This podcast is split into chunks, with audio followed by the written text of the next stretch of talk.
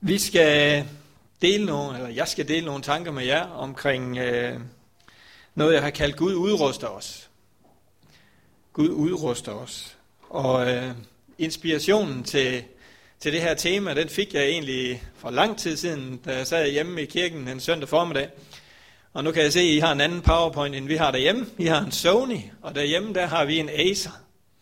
Og så en Acer, når den går ned, så skriver den op på, på tavlen deroppe, Acer Empowering People.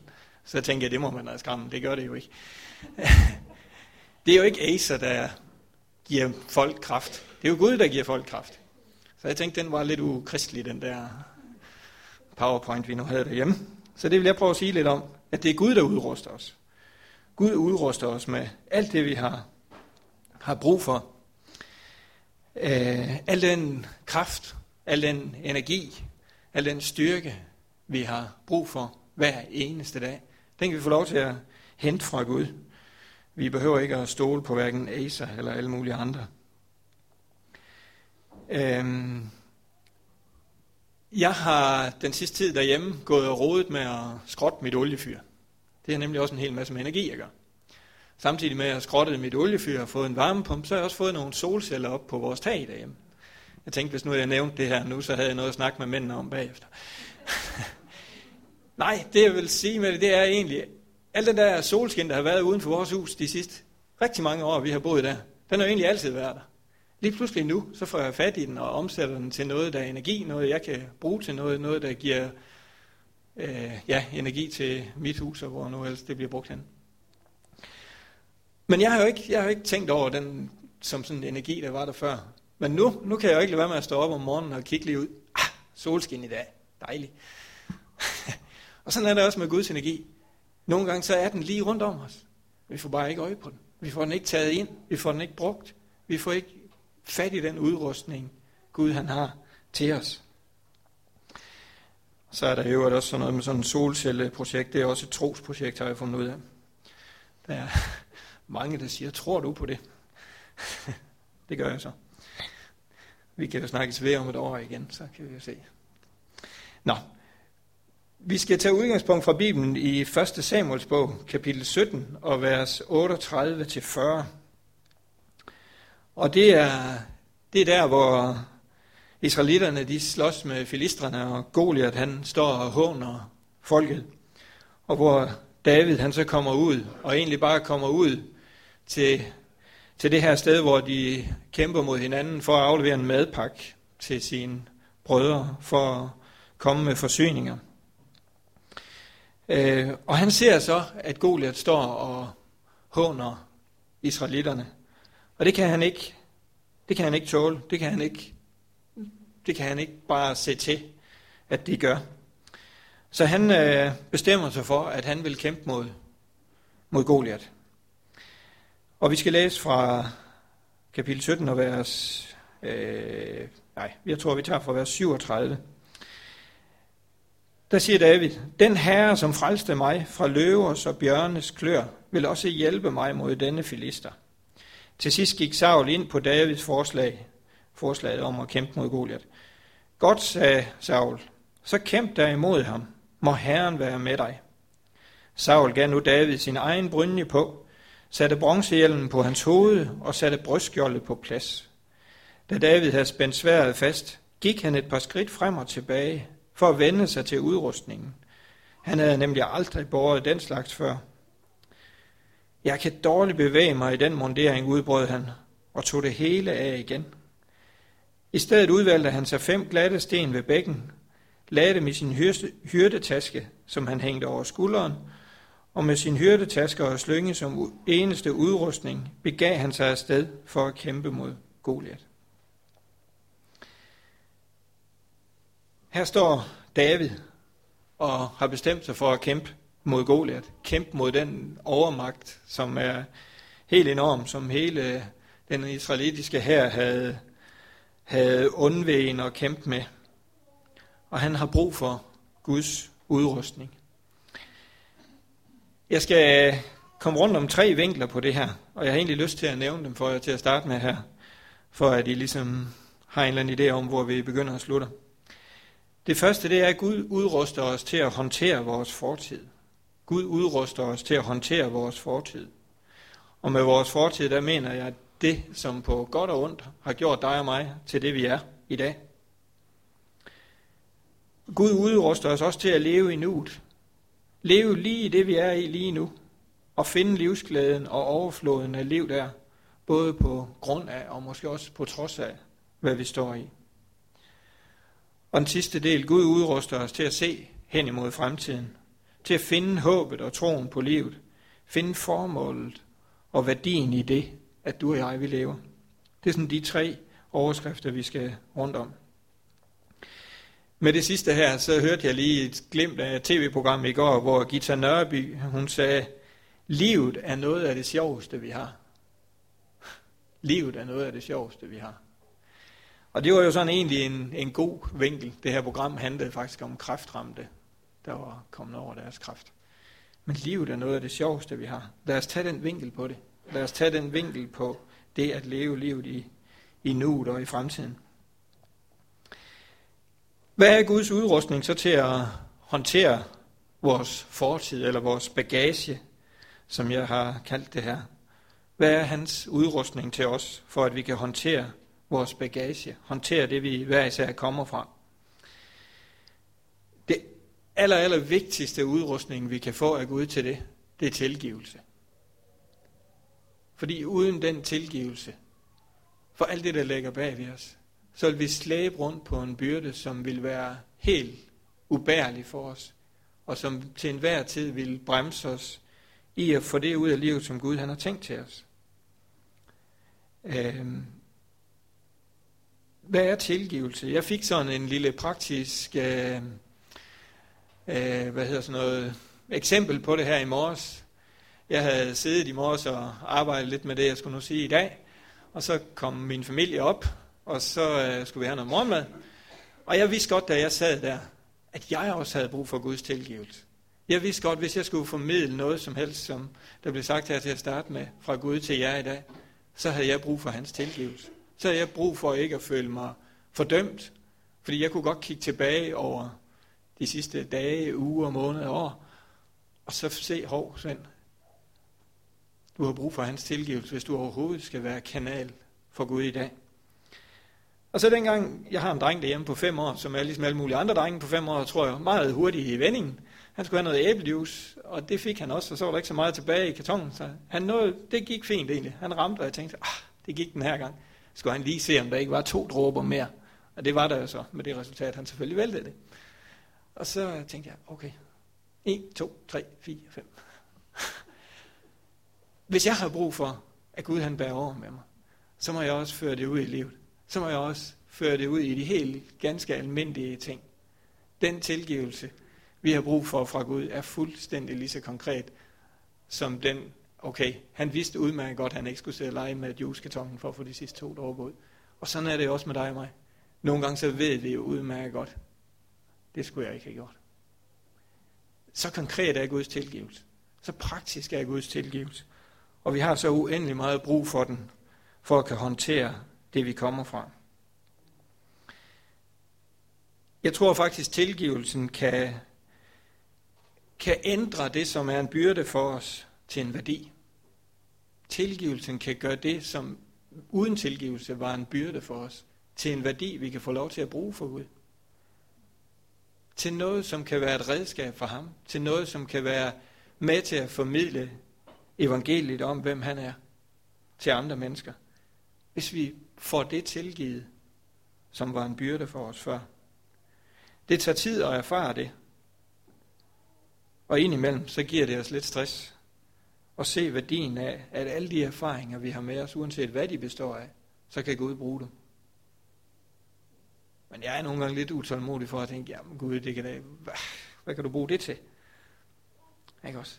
Men jeg tror på, at han kan bruge alt det, vi har med os, uanset om vi så synes, det er godt eller skidt. Så en del af Guds udrustning til at håndtere bagagen, det er tilgivelse. En anden del, det er, det er viden og visdom. Gud han udruster os med viden og visdom til at forstå det, vi har med os.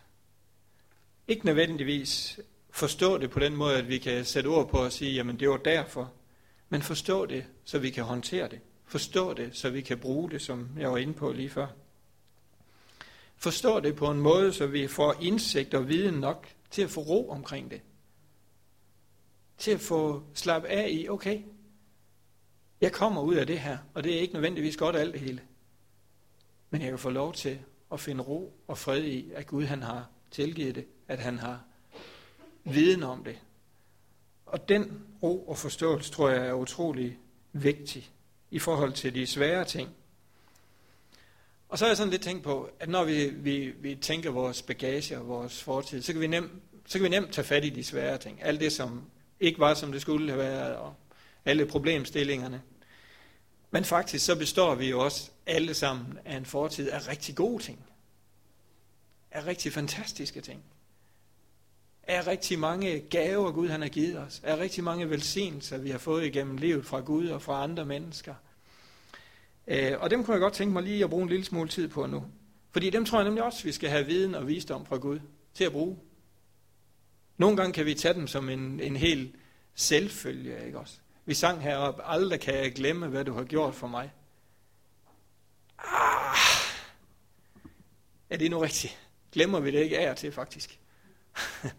Glemmer vi ikke af til, hvad det er, Gud han har gjort for os? Har vi ikke brug for at blive mindet om det? Er det ikke lige præcis derfor også, vi er sammen? Søndag efter søndag, og igen og igen. For at minde hinanden om, for at styrke hinanden i, hvad det er, Gud han har gjort for os. Der er jo for eksempel din fortid, der består af al den kærlighed, du har mødt fra andre mennesker. Al den kærlighed, alle de evner, du har fået. Alle de midler, du er blevet betroet.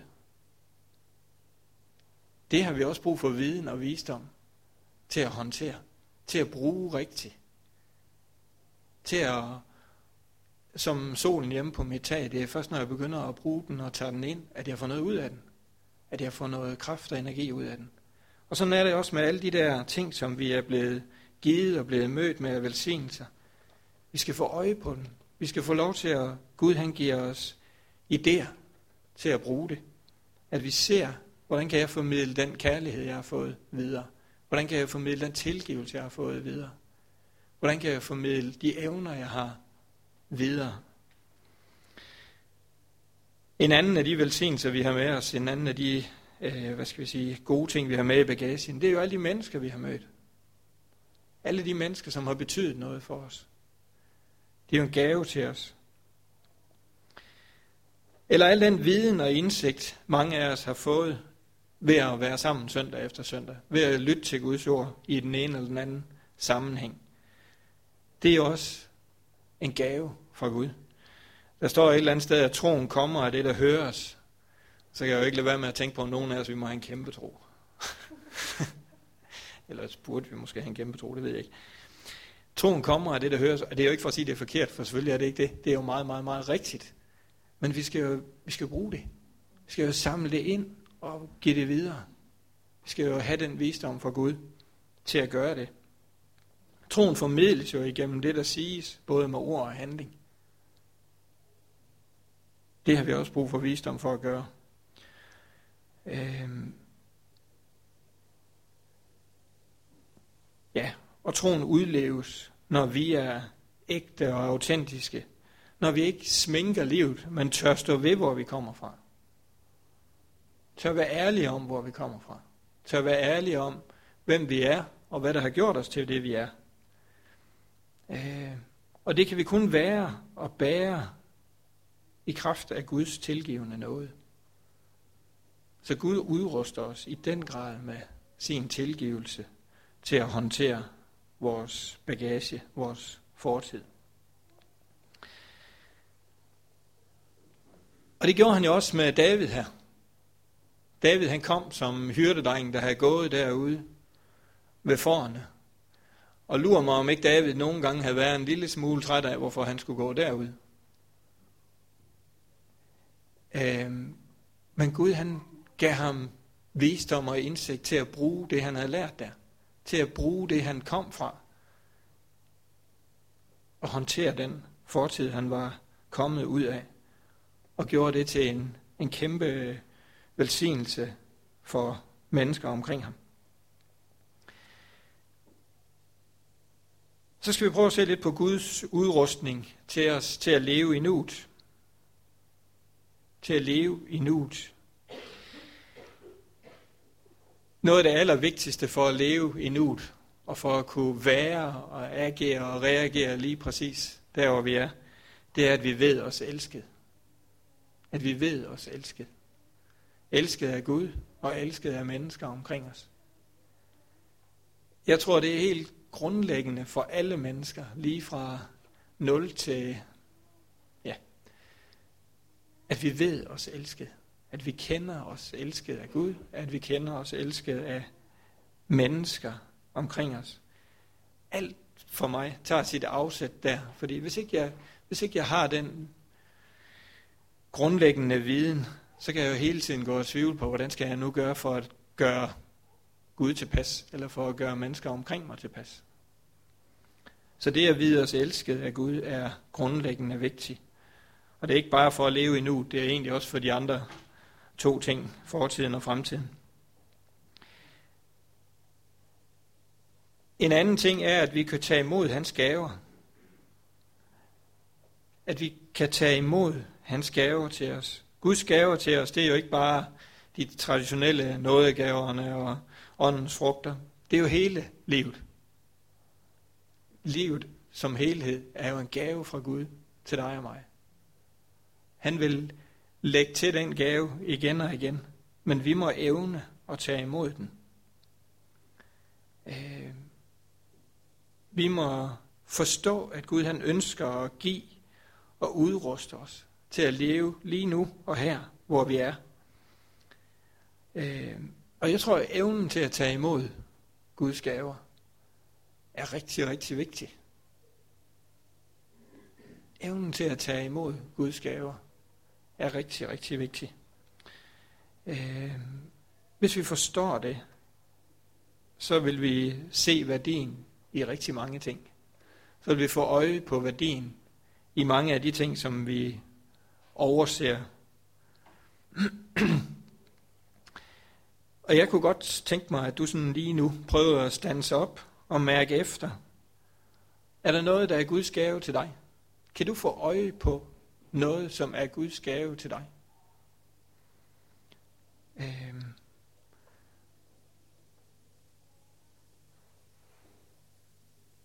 Er der nogle ting, som er Guds gave til dig, som du tænker, yes, det her det er Guds gave til mig?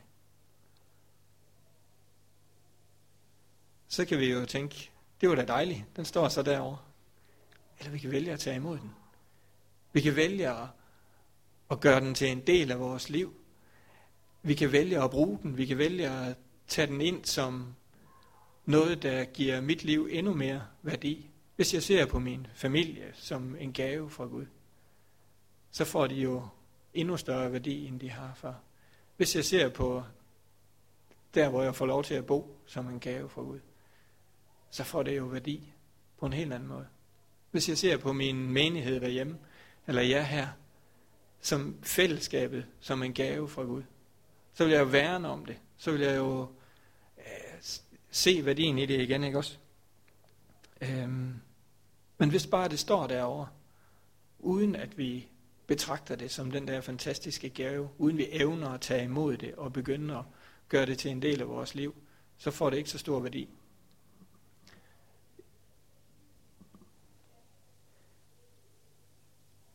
Det var evnen til at tage imod. Gud udruster os også med, med evnen til at kunne være i nuet. Til at kunne være i nuet. Det tror jeg faktisk er sådan en, det, det er nok også sådan en ting, hvis man går lidt ind i psykologi, så det er nok også sådan en meget vigtig ting. Det at kunne være til stede lige præcis, der hvor man er, uden hele tiden at være tre skridt længere fremme, eller hænge om i fortiden, eller være optaget af noget helt andet, end det man er i. Og det tror jeg også, vi kan få lov til at blive udrustet med af Gud. Evnen til at være i nuet. Og rumme den situation, vi er i lige nu, uden hele tiden at ønske den anderledes. Uden hele tiden at tænke, jamen det kunne også være godt, hvis noget, det var sådan, eller det ikke var sådan. Men at vi får evnen til at være i nuet. Som David, der kom ud der til kampen mellem israelitterne og filisterne, okay, det er her, jeg er.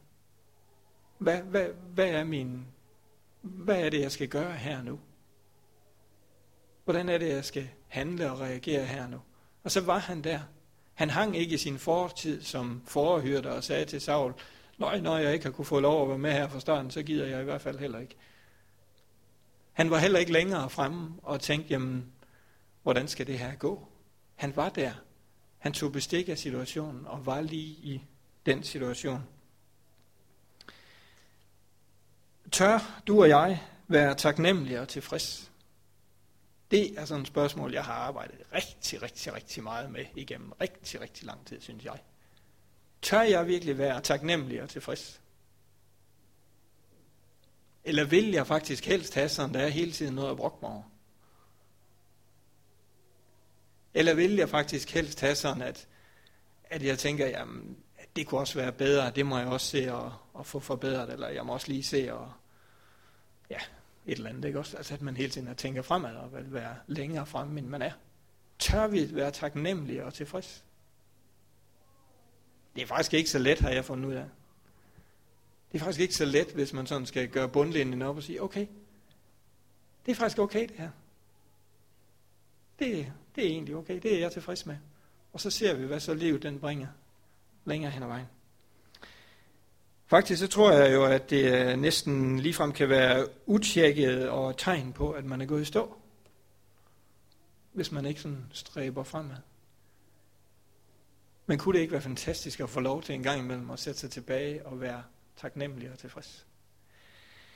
Hvis vi ser skabelsesberetningen, så når Gud han havde, der var en dag gået, ikke også, og han havde skabt nogle af de der småting, han nu lige skabte i en uge der, så, så sagde han i den her nye oversættelse, at han glædede sig over sit værk. Han glædede sig over sit værk. Og det synes jeg faktisk var en god øh, underskrift til dagen. At man kunne sætte sig og så tænke, okay, det var så mit værk i dag. Og så glæde sig over det. Det kunne da være dejligt, kunne det ikke det? Hvis nu man har fået et halvt solcellepanel lagt op på en dag, så glæde sig over det, i stedet for at tænke, ah, jeg fik ikke det hele op i dag. Jeg tror faktisk, der er noget livsvisdom i at, at slutte ligesom Gud han gjorde der, og glæde sig over sit værk. Ture at være taknemmelig og tilfreds. Guds udrustning til at leve i nuet. Og Guds udrustning til at, at møde fremtiden. Hvad er udruster Gud, du og jeg, med til at møde fremtiden? Først og fremmest et håb. Et håb, der er dybt forankret hos ham. Et håb om jamen, starten på evigheden, det kan man ikke sige, fordi evigheden starter jo ikke ligesom. Men et håb om at få lov til at have evig fællesskab med ham. Et håb om, at hans kærlighed aldrig svigter og slutter. Øhm, det tror jeg er vigtigt i forhold til at se fremtiden i øjnene. Man siger jo, at hvis mennesker mister håbet, så mister de også livet. Hvis man mister håbet om at blive rask, for eksempel hvis man er syg, jamen så æbber livet ud. Håbet er grundlæggende vigtigt for os, og jeg tror, der er en grund til, at Gud han har forankret håbet i himlen. Fordi det forandrer sig ikke. Det bliver ikke anderledes. Himlen og Guds kærlighed til os bliver ved med at være der, og der kan vi forankre hans håb, eller vores håb i ham for fremtiden. Han udruster os også igennem Bibelen og igennem andre mennesker til at finde redskaber. Øh, redskaber til at leve livet i fællesskab med Gud, uanset omstændighederne. Lidt det, som vi var inde på med det der med underskriften for dagen. Så er Bibelen jo fuld af, er redskaber til os, hvor vi kan få lov til at, at finde det der tro på, at den fremtid, der ligger foran os, det ukendte, det vi ikke set endnu, det kan vi også klare, det kan vi også håndtere, fordi vi lever i fællesskab med Gud. Og tilbage igen til, til David. Hvordan turer han stille op mod den her tre meter høje filister, som der stod, øh, med en slangebøs og fem små sten? Det var ikke, fordi han stolede på slangebøssen og de fem små sten. Det siger han også længere herop. Øh, det var, fordi han havde erfaringen med sig om, at Gud han var med ham. Havde erfaringen fra at vogte for, hvor han kæmpede mod bjørner og løver. Kampen var ulig, men Gud han var med ham. Jeg tror ikke, David havde sin, sin håb, sin tro på de fem sten og slangebøssen. Den var forankret ved Gud, og Gud havde vist ham, hvad han skulle bruge til at klare opgaven.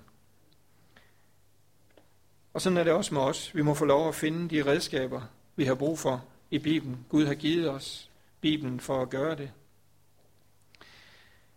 Og fællesskabet med hinanden er også en, en vigtig del af det at turde se fremtiden i øjnene. Det fællesskab, hvor vi kan dele alt det, vi ikke selv kan rumme. Og hvad er det, vi ikke selv kan rumme? Ja, så tænker vi jo tit, ah, hvis jeg har problemer, så har jeg fællesskab, så kan jeg ikke. Men er det ikke også nogle gange begejstringen for Gud, den har, den har behov for at blive delt? Jeg synes i hvert fald, det er fantastisk en gang imellem at få lov til at dele med nogle andre, at Gud er fantastisk. Det skal vi også bruge fællesskab til.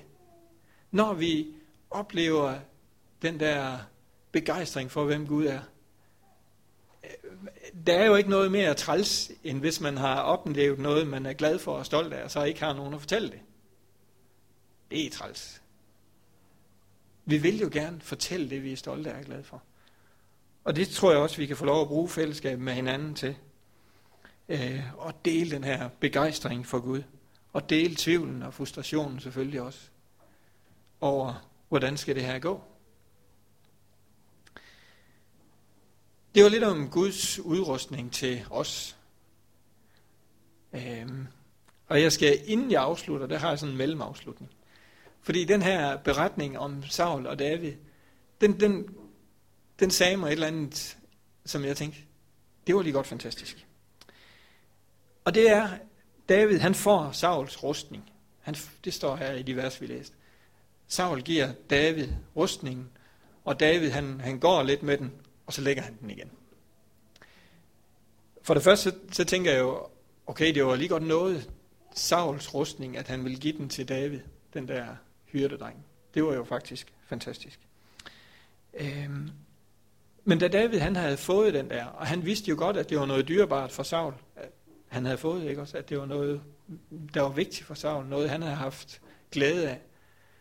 Men David han er faktisk frimodig nok til at tænke, eller til at gå en tur i den her. Han prøver den jo. Han prøver den her udrustning.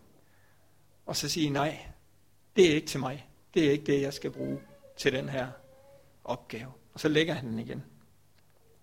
Og det, der blev så fantastisk for mig i det her, det var, hvornår er det, jeg prøver at pådute nogle andre den rustning, det der virkede for mig. Og sige, jamen, skal du bare se her, sådan, sådan, sådan, sådan, sådan. Så, så, så kører det. Og kan jeg tage, når den, jeg så prøver at overlevere et eller andet, jeg synes er vigtigt til, siger, nej, det holder ikke for mig det her. Det bliver sådan en, en, en læresætning for mig. At sætte hinanden fri til at løse opgaverne med det Gud har givet os, i stedet for at vi vil ja, lægge vores egen øh, måde at gøre det på ind over hinanden. Ikke også? Og Saul, han var jo faktisk øh, stor nok, rummelig nok, til at acceptere, at David han parkerede den der fine rustning. Og han lod ham løse opgaven med de fem sten og slangebøssen. Og det synes jeg også var lidt, øh, lidt fantastisk, ikke også? Øh, når jeg kommer og siger, jeg tror simpelthen, det skal gøres sådan her, så øh, er det jo dejligt, hvis mennesker omkring mig også sætter mig fri til, yes, gå for det, gør det. Det var Saul jo stor nok til i forhold til David her. Det blev sådan en lille parentes læresætning for mig ud af den her beretning. Men som jeg tror, vi i vores fællesskaber, i vores lederskaber, i vores agerende og regerende over for hinanden, kan lære rigtig, rigtig meget af. Og sætte hinanden fri til at løse opgaverne med det, vi hver især har. Og også turde stole på det som David, der turde stole på, at de fem sten og slangebøssen var redskabet her, og ikke Sauls store rustning. Ja. Har du taget imod hans udrustning? Har du taget imod Guds udrustning? Til at håndtere, hvor du kommer fra? Har du Tag imod hans tilgivelse for det, der er brug for at blive tilgivet? Har du set værdien i det, han har givet dig igennem alle de år, du nu har levet, om det er mange eller få? Har du taget imod hans udrustning?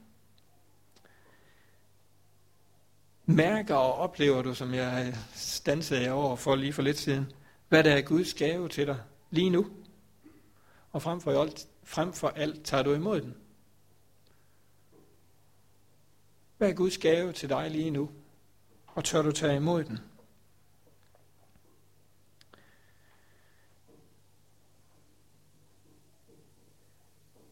Vi skal slutte med at, at læse og lige om lidt synge salme 51 og vers 12-14. Det er en salme, som Keith Green har lavet en oversættelse af, han har sagt en melodi til. Men i, i Bibelen, der står sådan her, salme 51 vers 12-14.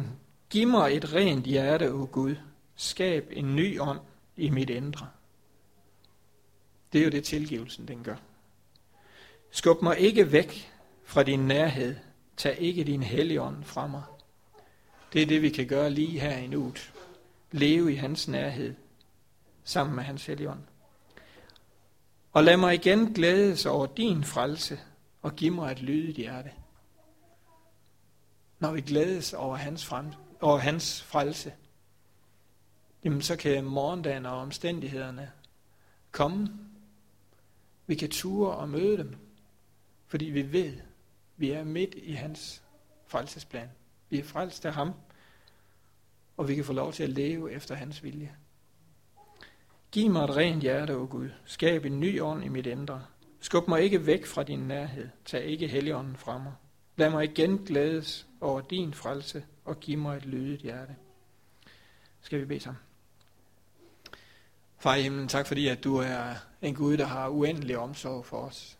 Tak fordi, at du ønsker at udruste os med alt godt fra himlen her. Far, tak fordi du ønsker at udruste os til at kunne klare at håndtere situationer, som David han kunne her. Hvor det menneskeligt set var umuligt, og hvor det menneskeligt set var overmagten. Men i din kraft, så lykkedes det. Og far, jeg beder om, at vi må finde den erfaring og finde den tro og håb i det. At vi kan møde livet, fordi du udruster os. Fordi du udruster os til at håndtere det, vi kommer fra, det vi er i, og det vi skal møde i fremtiden her. Amen.